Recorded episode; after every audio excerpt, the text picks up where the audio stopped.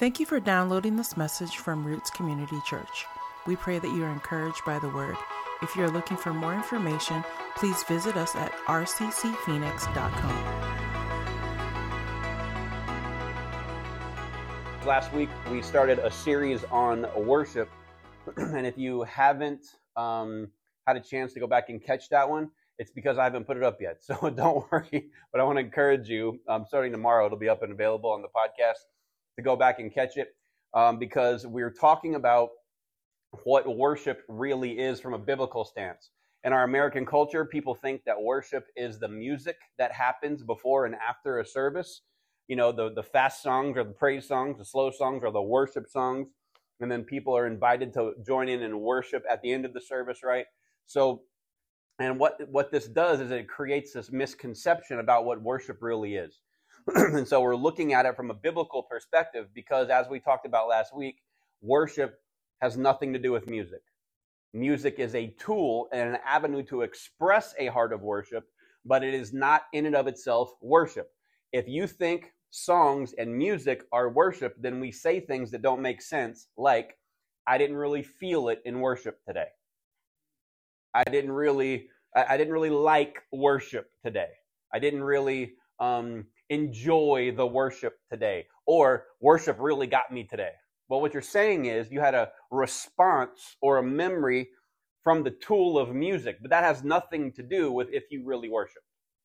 Worship is um, that's what we're going through on this series. It's divided into three categories because the Bible uses. Anybody remember how many words from last week? How many words the Bible uses for our one English word of worship? 16. The Bible uses 16 different words for our one English word of worship. And so a lot of those a lot of those definitions are very similar. And so what I've done, I've broken them down into three categories.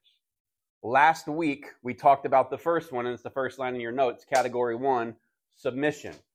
I really encourage you to go back and catch that message on the podcast. submission.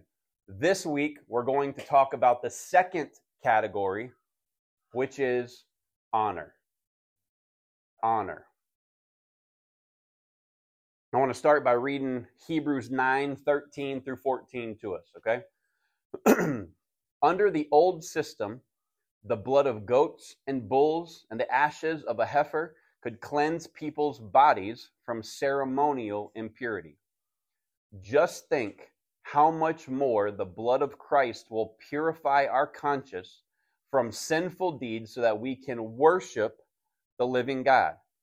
For by the power of the eternal Spirit, Christ offered himself to us as a perfect sacrifice at, uh, for our sins. Now, if we put our traditional view of our Americanized view of worship in there, when you read this, it looks like just think how much more the blood of Christ will purify our consciences from sinful deeds so that we can sing the slow songs on Sundays to the living God. Doesn't make sense, right? Doesn't make sense. what this word is is I've written it in your in your notes, and I'm going to butcher it because I don't really speak Greek very well. But um, latriu, latriu. This word, that's the word right here used for worship. It's a different word than was used last week for submission. This word has a couple definitions that lead us to honor. So we're going to talk about those definitions real quick. All right. The first definition of this word worship, latriu, is to show public respect or reverence. Public respect or reverence. Okay. when we talk about respect, here's what I'm referencing, okay? Next on your notes. We respect someone, we admire them or hold them in high regard for their abilities, qualities, or achievements. I'll do I'll say that again.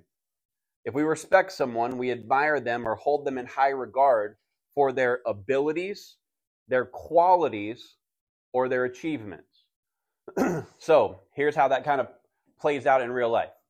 So if the greatest basketball player ever to live were to walk in the door, all of us would scream, "Oh my gosh, there's Kobe Bryant!" because we all know that he is better than LeBron, right? um, if you say Michael, but you know it'll be okay. I'll let you get away with that one. But it's either Michael Jordan or Kobe Bryant. If the two greatest basketball players ever to live walked in the door, we would say, "Oh my gosh, there's Michael Jordan and Kobe Bryant," right? Um, And you would see us run over to him and be like, hey, can I take a picture? Can I get a selfie? Dude, it was awesome watching you do, you know, X, Y, and Z and win the championships and the dunk contest and all that kind of stuff. We would kind of freak out. And why would we freak out? Because we have an admiration for their ability, their God given ability. They maximize that ability, they practice hard and all that kind of stuff. But we look at their ability and go, man, no one else can do it like you do it. So we, we love their ability. So we hold them in high regard. We like their qualities, their hard work, their work ethic, um, a lot of people will refer to it as Mamba mentality, you know, going the extra mile, working harder than everybody else, showing up before everyone showed up in practice, staying later than everybody in practice. They call it the Mamba mentality. Go, go get it. Go, you know, kind of that killer instinct. That's the quality that we admire. And then achievements. More titles than LeBron, both of them, by the way, if I'm just, you know, being honest. Um, they got more titles and more MVPs and more you know, defensive player of the year and more awards and more trophies and more all-star game MVPs and all this kind of stuff, right? We look at their abilities, their qualities and their achievements and those things if we if we understand how hard it is to play basketball, especially in the NBA, if you know, if, if we look at how hard they worked and how much they have achieved, you put those together, you look at them and go, man, I have a high regard for these people. I have a respect for them that I don't have for just everybody else. As a um, another group of people that we can have respect for are Dallas Cowboys fans. The reason we can respect them is because they cheer every year like they've won, and it's been 30 stinking years since they've ever won anything, right? But they still cheer. He is like shooting daggers at me right now because he's kind of a impromptu uh, Cowboys fan. But um, they haven't won anything, and they keep going, we them boys, or whatever, you know? Like, they just be in the middle of a game that don't even matter to them. We them boys. I'm like, shut up, man.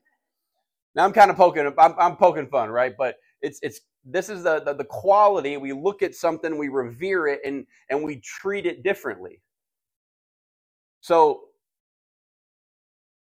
who is somebody that you respect who is somebody that you look at and go man respect them for what they've done their qualities their abilities i, I got i left you a blank there for you so you can write it down you can write their title down it could be dad could be mom.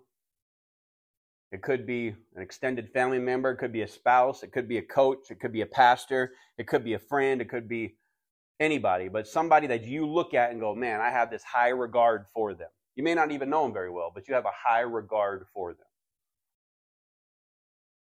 so now, let me ask you a question. With that person in mind, how do we act when we engage with someone we admire or hold in high regard? How do we act with someone that we respect? I had an immense amount of respect and love for my dad. Passed away uh, this year. Will be 20 years in September that he's been gone.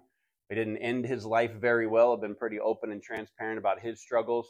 Um, but while I was under his roof, and for the majority of the time he was alive, he made sacrifices for, for his family. That included me that I would never fully understand until I had a family of my own.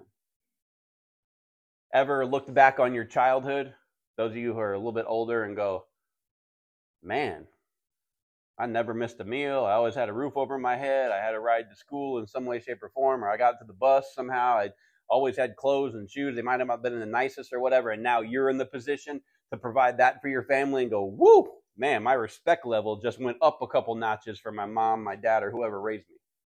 Ever had that moment?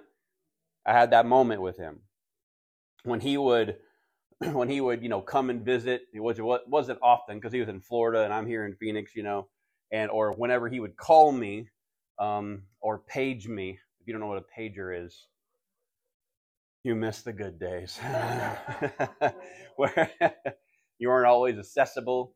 It would beep or chime. My dad's first pager, pager was a voice pager and this is totally just because I'm old. Uh, they would it would go beep beep beep, and you, they would have ten seconds to say something, and you couldn't replay it.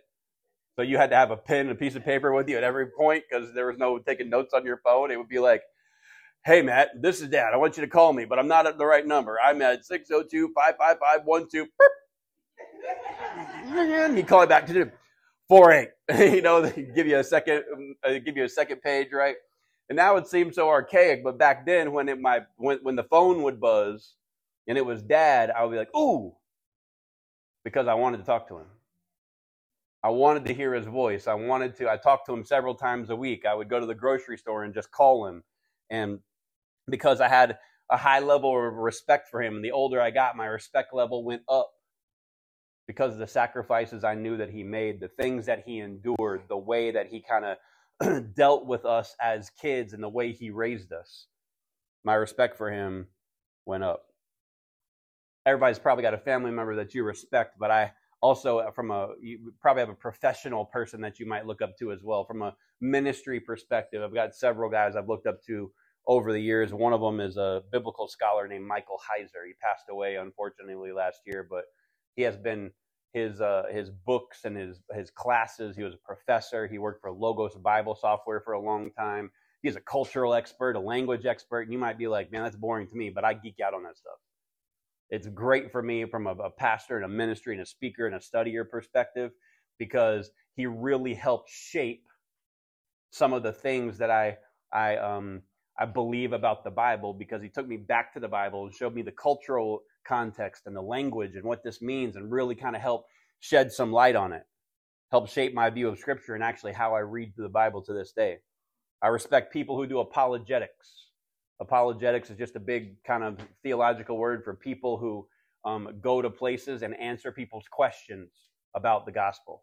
There's a man named Frank Turek who, who runs an organization called Cross Examined and he goes to college campuses and he makes a gospel presentation and then they put open mics on either side of the room and you can come up and just ask him any question you want. There's part of me that is excited by that and part of me that kind of freaks out. I'm like i don't know i don't, know if i can do that.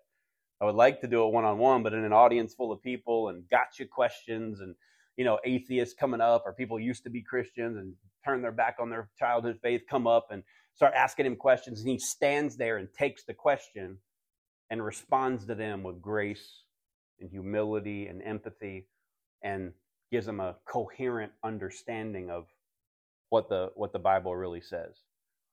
I have a lot of admiration and respect for people like that and if any of them called me and said, "Hey man, want to meet you for coffee in the morning." I think I would be like, uh, uh, uh, "Okay." Why? Because I kind of respect them so much. It's like, oh, I got, I'm kind of wrapped up in this. You've you've done a lot, and it's really impacted me. You don't even know how much it's impacted me. I'd love to sit down and talk to you, and I'd probably talk too much. But if there was somebody I really respected that I wanted to meet, I would set 11 alarms on my phone so I didn't oversleep. And make sure that sucker was charged up. I would take my wife's phone and turn alarms on her phone just to make sure I hit it twice in case my phone blew up in the middle of the night. I didn't want to be late. I'd probably get up and iron my clothes and put out the better stuff that I would wear. And I would go and do all of that because I respect the person I was going to be meeting with. If they walked in the door and wanted to hear me speak, I'd be like, "Ooh, doggy, this better be good today." You know what I mean? Like, because I, because I respect them so much as I thought about this, I would I was kind of playing out the scenarios in my mind as I was getting ready this week, and I was sitting there and kind of going, "Man, that would be cool to talk to him." And if Dr. Heiser was still alive, it'd be cool to talk to him about this. And you know, I still got his books that I'm going through, and I'm reading those. Uh, you know, some of them again, some of them for the first time, and and I, that would be cool if I could do this or meet this person and do that. How would I act? And then the natural progression for me was into ask a second question not just how would I act when someone I respect walks in the room. The natural question is, how do I act when I engage with God? How do I act when I engage with the Lord? How flippant, dismissive am I in prayer? How do I talk about God? How do I talk to Him when I'm in prayer? When I don't understand something, do I go to Him in prayer and be like, man, what the heck's going on here?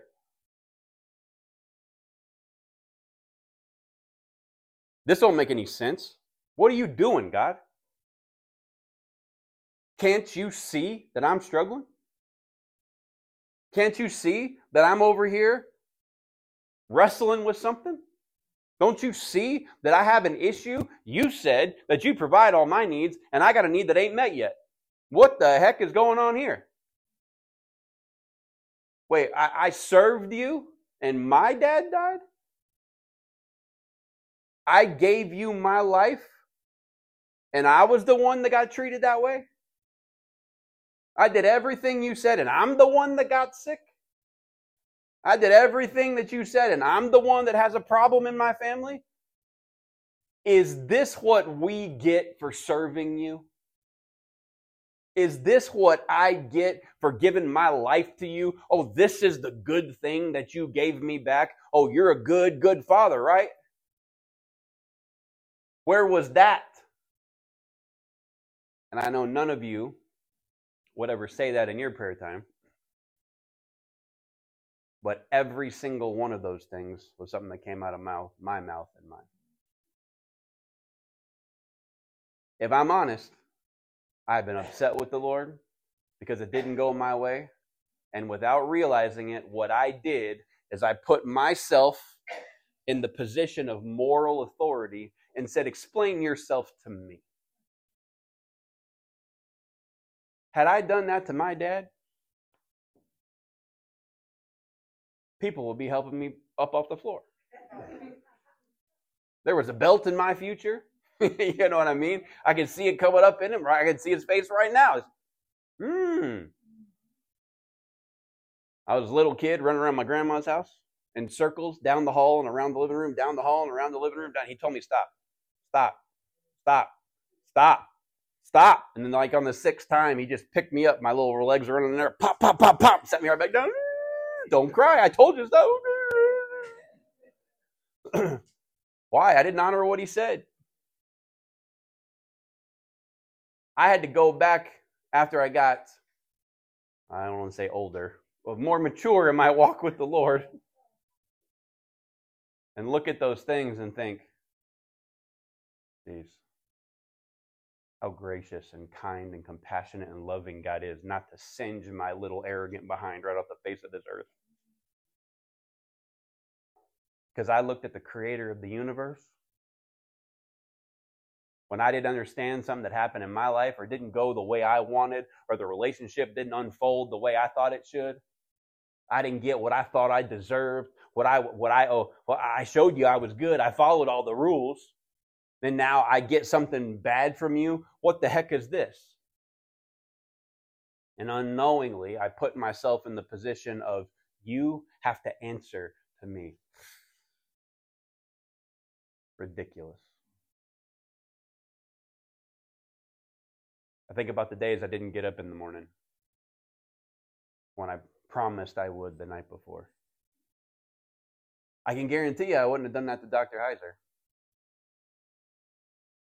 I guarantee you that if he said meet me at 8 and I rolled over at 8:15 and text him, "Hey bro, tired this morning, not making it. I'll catch up with you later." Why? Immense respect.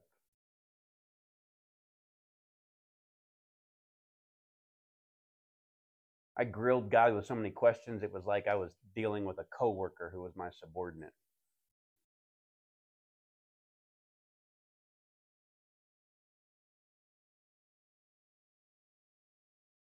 Make up all kinds of excuses when it comes to not submitting to Him or doing what He asks for lack of time spent in His Word. But I'd be excited and up at the break of dawn and at that place early, make sure it was open and texting the guy that I really wanted to meet and have respect with and have respect for because hey, I'm here early. Can I can I buy a cup? I'll buy you coffee. What do you want? I'm here early. I'm excited. I'm attentive. I'm awake. I'm ready. My phone's charged. I'm taking notes. I'm ready to go. I'm I'm ready to to walk in. But when God doesn't orchestrate the things how I wanted them. I'm like, doesn't work. But when the admiration and respect, that honor rises in my heart to my Lord, that is an act of worship. When my excitement to meet with Him is greater than any other excitement I know, it is an act of worship to Him. When I decide to follow His commands and not the destructive desires of my flesh, because I want to honor the God who miraculously made me and miraculously saved me, it is an act of worship. I think because we live in a culture that encourages you to do what you want. And be honest, there's a bunch of little white kids mouthing off to their parents online and not getting knocked out for it. Or not knocked out, but you know, corrected. Sorry, not getting corrected for it. right? See what I mean? See what I mean? Here we go. Why this, is why I love. Well, this is why I love all the culture in this room. That's why I love it. I, I was. We were raised similar. Um, but but there's a bunch of people who do that. People joke about it, but it's the wildly disrespectful. I never understood why the Bible called out that in the last day people be lovers of their own selves. They'd be lovers of their own uh, their, of money. They would chase all these things. They would disrespect their parents. I was like, why didn't slide that one in there? Because I mean, the rest of them seem a lot a lot, worse. Mm, because if you don't disrespect your own father, you're probably disrespecting your heavenly Father. Why? Because imperfect as your earthly father is, he is a representation of God to you, making sacrifices. But it's not cool to talk about the dad's the hero anymore. It's not cool to talk about the men who rose up and did made the sacrifice for their family, even though it's unheard of and unheralded. Our culture doesn't celebrate that anymore. And then, and in conjunction, we look and say, God's a father. Why has he got to be a father? Because I don't have a good relationship with mine. So I don't want no father. And what we do is we drift into acceptable disrespect. I could go and talk to my dad. I could express to him my disappointment. I could tell him what was going on in me. I could tell him about the conflict that was going on. I could cry. I could use my personality. I could enjoy his. But there was always a line that I didn't cross. And that line was when I drifted into disrespect. It's funny how when you go back, especially when you get a little bit older, you take a moment to stop and go back and think of all the things that have been done for you, your respect for people who have done those things for you, even when you didn't know they were doing those things for you, begins to increase. When I think about the, the sacrifices my dad made when he would go to, to work, when I think about he would travel and do these expense reports, when I would look at him and have to sit there with when fax machines weren't even a thing yet and hold a cup on the uh, this, this this rubber cup on top of the the phone to transmit his orders for these this company that he worked for. And he would sit there for sometimes 30 minutes 45 minutes hours because it just didn't have a good connection. And he would try to get us all to be quiet and hold that thing there. And just a frustration he had to deal with and the the inner personal politics of the company he was working at and all the things that he had to do. and we didn't go a lot of places and we didn't have a whole lot of money, but we would he would show up and I had a roof over my head. I began to look at all these things about all these things that he would do, all these ways that he would sacrifice to make sure we were at the church on time, make sure that we were in the youth group all the time. My respect for him began to raise. And so I think that's what we need to do with God is to take some time to remember. What did he do for me? Do you remember which path you were on before Jesus came in and pivoted you?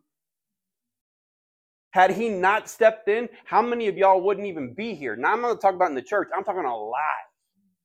How many of you would be riddled with disease? How many of you would have children that you may or may not know? How many would not even be living here? How many would not even have established your family? How many would be drunk on uh, on the on the uh, on the side of a bar somewhere, Do you remember where you were going? Do you remember the path that you were on? Do you remember the road that you were traveling before Jesus stepped in and rescued you from that? When's the last time we thought about that how he stepped in when I didn't want him? Not because he answered my prayer. He answered the prayer of somebody else. When I was acting like an ignorant, petulant child, he still rescued me, saved me from things that I didn't know I would even uh, uh, up against, that I was even risking going against because somebody else prayed for me. My grandmother, my father, my mother prayed for me that he stepped in and protected me from things in ways I didn't even know he was there. And he still does that. And I forgot it. I forgot that. I forgot that I had 31 cents left to my name and he pulled us through. I forgot the eviction notice that was on my door at the apartment when I moved back here from Texas. I forgot that I had nothing to do. I had zero money to do anything for Christmas. And show, somebody shows up a couple days before and hands me money. I was able to buy my son a gift and have food and, and, and celebrate with everybody. I forgot the fact that the lady that I didn't even know called me and offered me a job because a friend of mine that I didn't know knew her, talked to her, and God opened this door and that door and clicked this lever. And that sustained my family for 11 years financially and from a job. Did I forget all of that? Did I forget all of that? Have we forgotten what he did for us? Because if we were to sit here right now and make a whole list, we would run out of time. There's not enough paper in this room. And then that would only be the things that you know about, not the things you're going to see at the end when you get to heaven and figure out He has been watching your back as an answer to prayer for your family for decades and you had no clue. No clue. How many times do we stop and just go, you know what, I'm just going to remember today. I'm going to remember today. I'm going to think about it. This is where the tool of music is inserted. This is the perfect place to insert the tool of music because it should spark something in you, remind you of just how good he's been. Here's what I mean.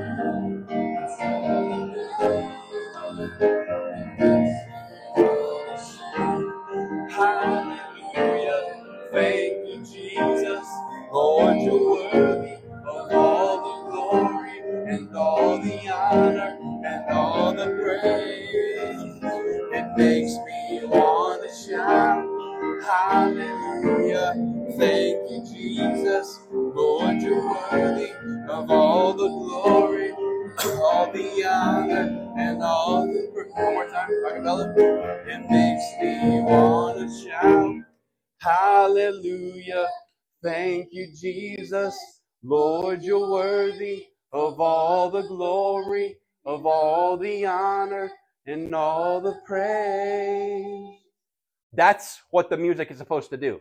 The music is not the worship. The music should remind you of what he's done for you. It should sit right in that moment and all of the times where he rescued you, all of the past that he pulled you off, off of, all the relationships that he dissolved that you begged that you wanted to keep, all of the things that he freed that he freed you of, all the addictions that he broke in you, all the thoughts that he changed in you, all the behaviors that he broke in you. In that moment, that should be the moment where you say, He is worthy of what? All the glory, all of the honor, and all the praise. At that moment, at that moment, if you are really thinking about the Lord, if you are really thinking about what He's brought you from, at that moment, there should be no, oh my gosh, I'm going to sit here and Jill's just doing a great job. And oh, the sound system's up this week and not, it wasn't last week. And I wonder why that is. And oh, oh, the, the piano is, is, is, um, doing the right thing. And I wonder why they're not playing this and why she didn't play the guitar. No, no, no, no. Forget all of that. Remember him. Honor him. Honor him. Why? Because when you think about that, it makes me want to shout, Hallelujah. Thank you, Jesus. Lord, you're worthy of all the glory and all the honor and all the praise. Use the tool to express your honor and respect the God who saved you. That worship.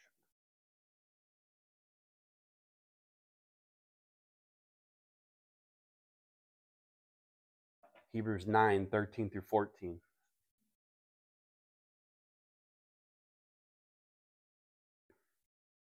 We read it before.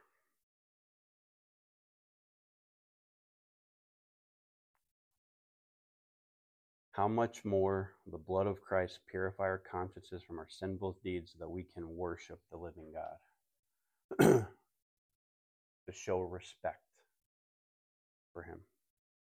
Second definition of that word latreuo that we're talking about after respect and reverence is to serve or do the service of. Serve or do the service of.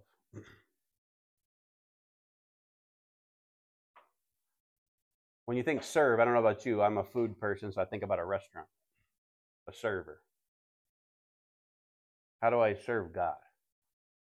Can't really serve Him lasagna like it's in the oven and smells good. So I can serve Him by acting in the service of Him. Jesus himself deals with this directly in Matthew 4 8 through 10. I read this passage last week about where Jesus was in the wilderness and the enemy came to him and asked him to worship him, right?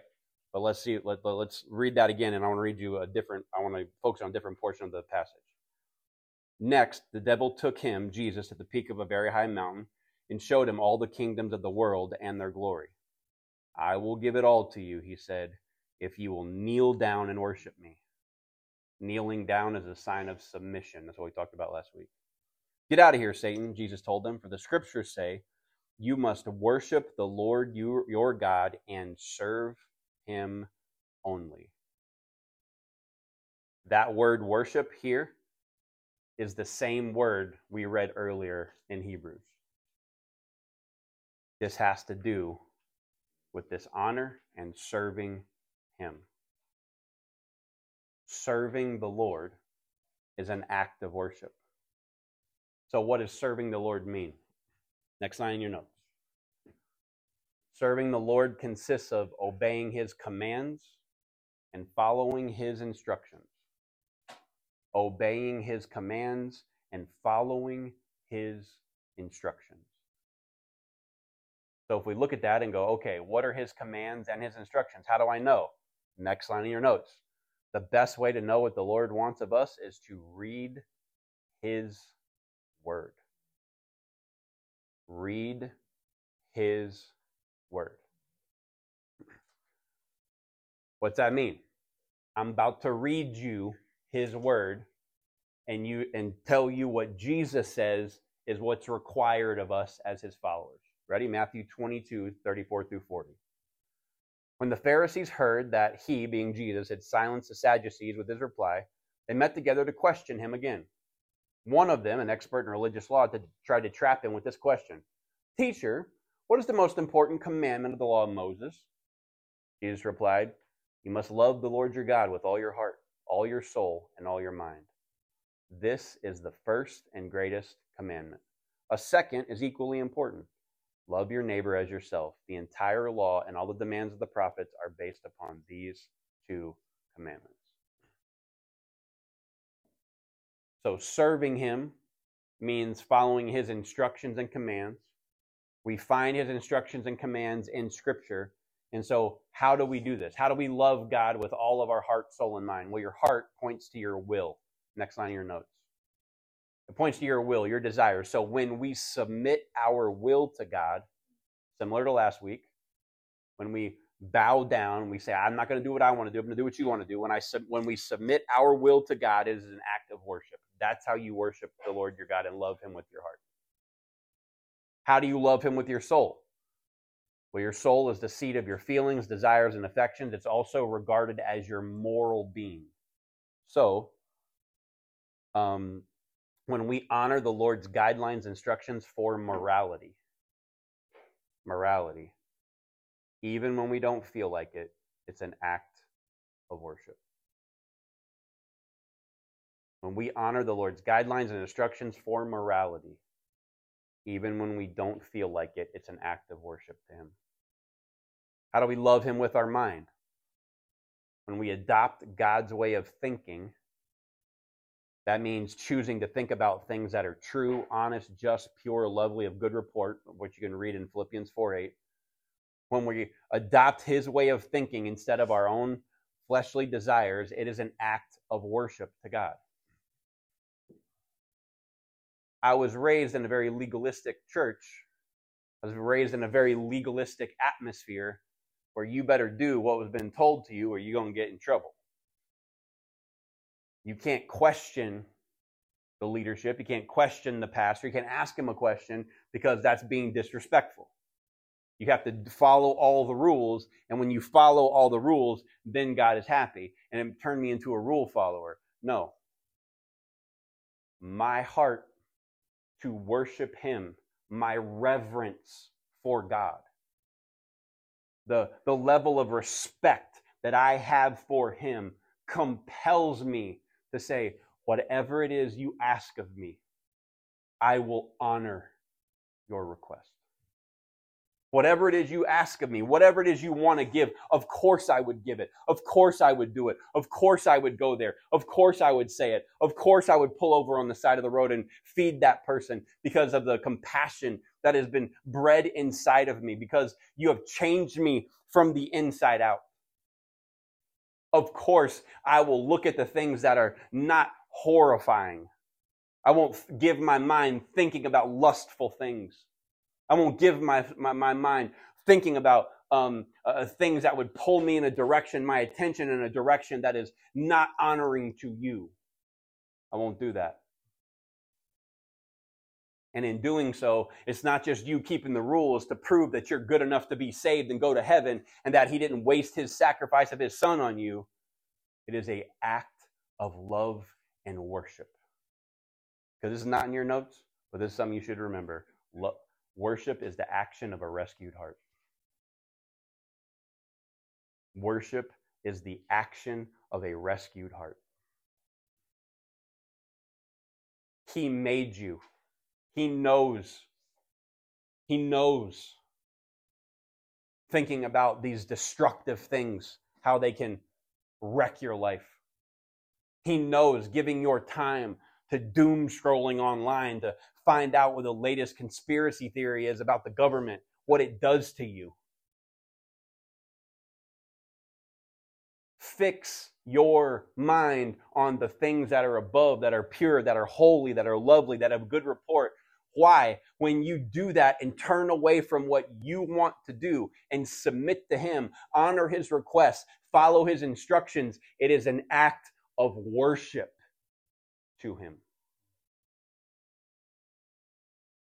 So if we're doing what he said, that's how we love him with all our heart, soul, and mind. So how do we love our neighbors as ourselves?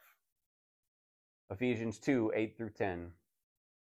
It is by grace you have been saved through faith. Bless you.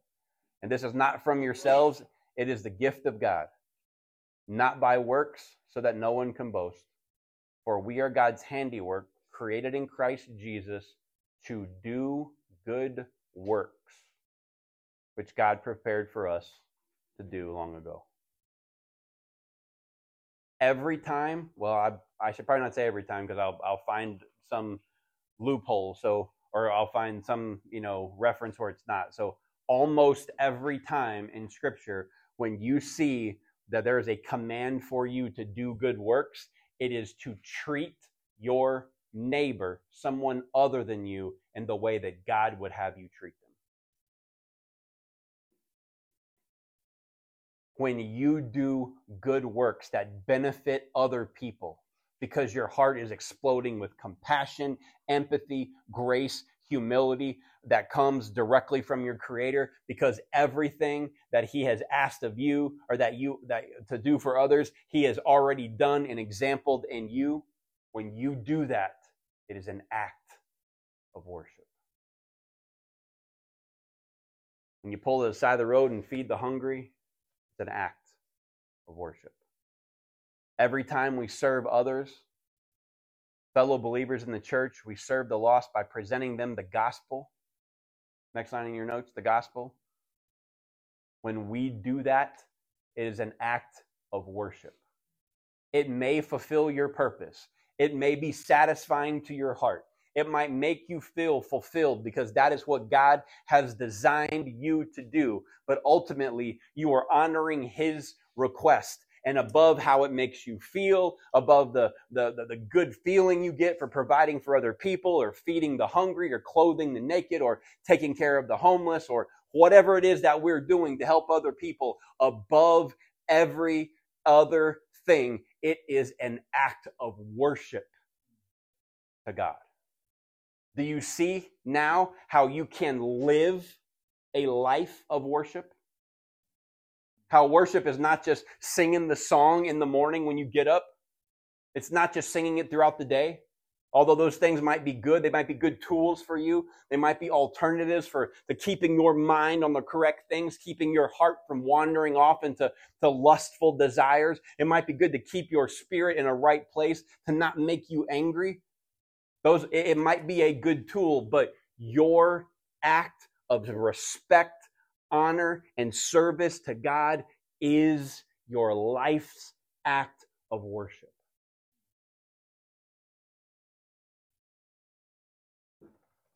Serving Him. That's an act of worship. Psalms 100, 1 through 5. Make a joyful shout to the Lord, all your lands. Serve the Lord with gladness come before his presence with, with singing. Know that the Lord, he is God. It is he who has made us and not we ourselves. We are his people and the sheep of his pasture. Enter in his gates with thanksgiving and to his courts with praise. Be thankful to him and bless his name, for the Lord is good. His mercy is everlasting, and his truth endures to all generation. Is it abundantly clear that we're supposed to be serving Him and not us? Is it abundantly clear based upon this one passage of Scripture, this one psalm, this one song? Does it remind us where we're supposed to, who the object of our service is supposed to be? Every time we honor the Lord's requests, instructions, and commands, it is an act of worship of worship. what I don't want you to do, I don't want you to start to, I what I don't want to do is I don't want to instill fear in you. I don't want to instill fear in you. Well, let me say like this. I don't want to instill the wrong kind of fear in you. Are you saying that when I pray, I, I beseech thee, Lord, I come before thy holy. No, no, no, no, stop. Are you saying that my personality can't come out? No, he made you with that personality. Let it come out. Are you saying that when I when I when I when I sing that I shouldn't lift my hands? No, absolutely lift your hands. Are you telling me that I shouldn't sing loud? No, sing loud. Are you telling me that I shouldn't talk to him the way that I, I talk to my father? Absolutely not. I want you to do all of that. I just want it to not wander into disrespect.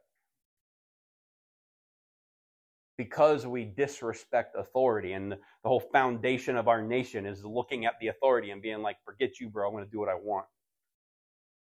King of England. there's a little bit of that rebellion in us that would look at authority and say, I don't know if I really want to do that. And I get it. It's useful when the authority is corrupt and wicked. Don't have to follow that one when it leads you into sin. But sometimes we put all authority in that bucket and we challenge all of it, including the ultimate authority, which is God. I want us to be people that when we think about the Lord, when we talk about Him, when we pray to Him, when we engage with Him, when we are reading His Word, when we are talking to other people about maybe aspects of the faith that you don't even understand. I want you to approach Him boldly in your time of need. But most of you understand the point of talking straight to your Father without crossing that line into disrespect. Because the rebellious, arrogant, immature heart early in my life did all those things. Well, if you're my dad, this is just how I am. Hmm, really? I never looked at my dad and told him, I'm mouthing off today because it's just how I am. No. Dentist the next day. A little exaggerated, but you get my point. When you do what he's asking you to do, when you serve him, you're actually honoring his request. Let us be people who have a reverence that when we talk about God. Let us be people who have this elevated sense of appreciation when it comes to our Savior, our Creator. Let us have an even higher view of Him than we do of the greatest hero that you could ever imagine. Be the people who live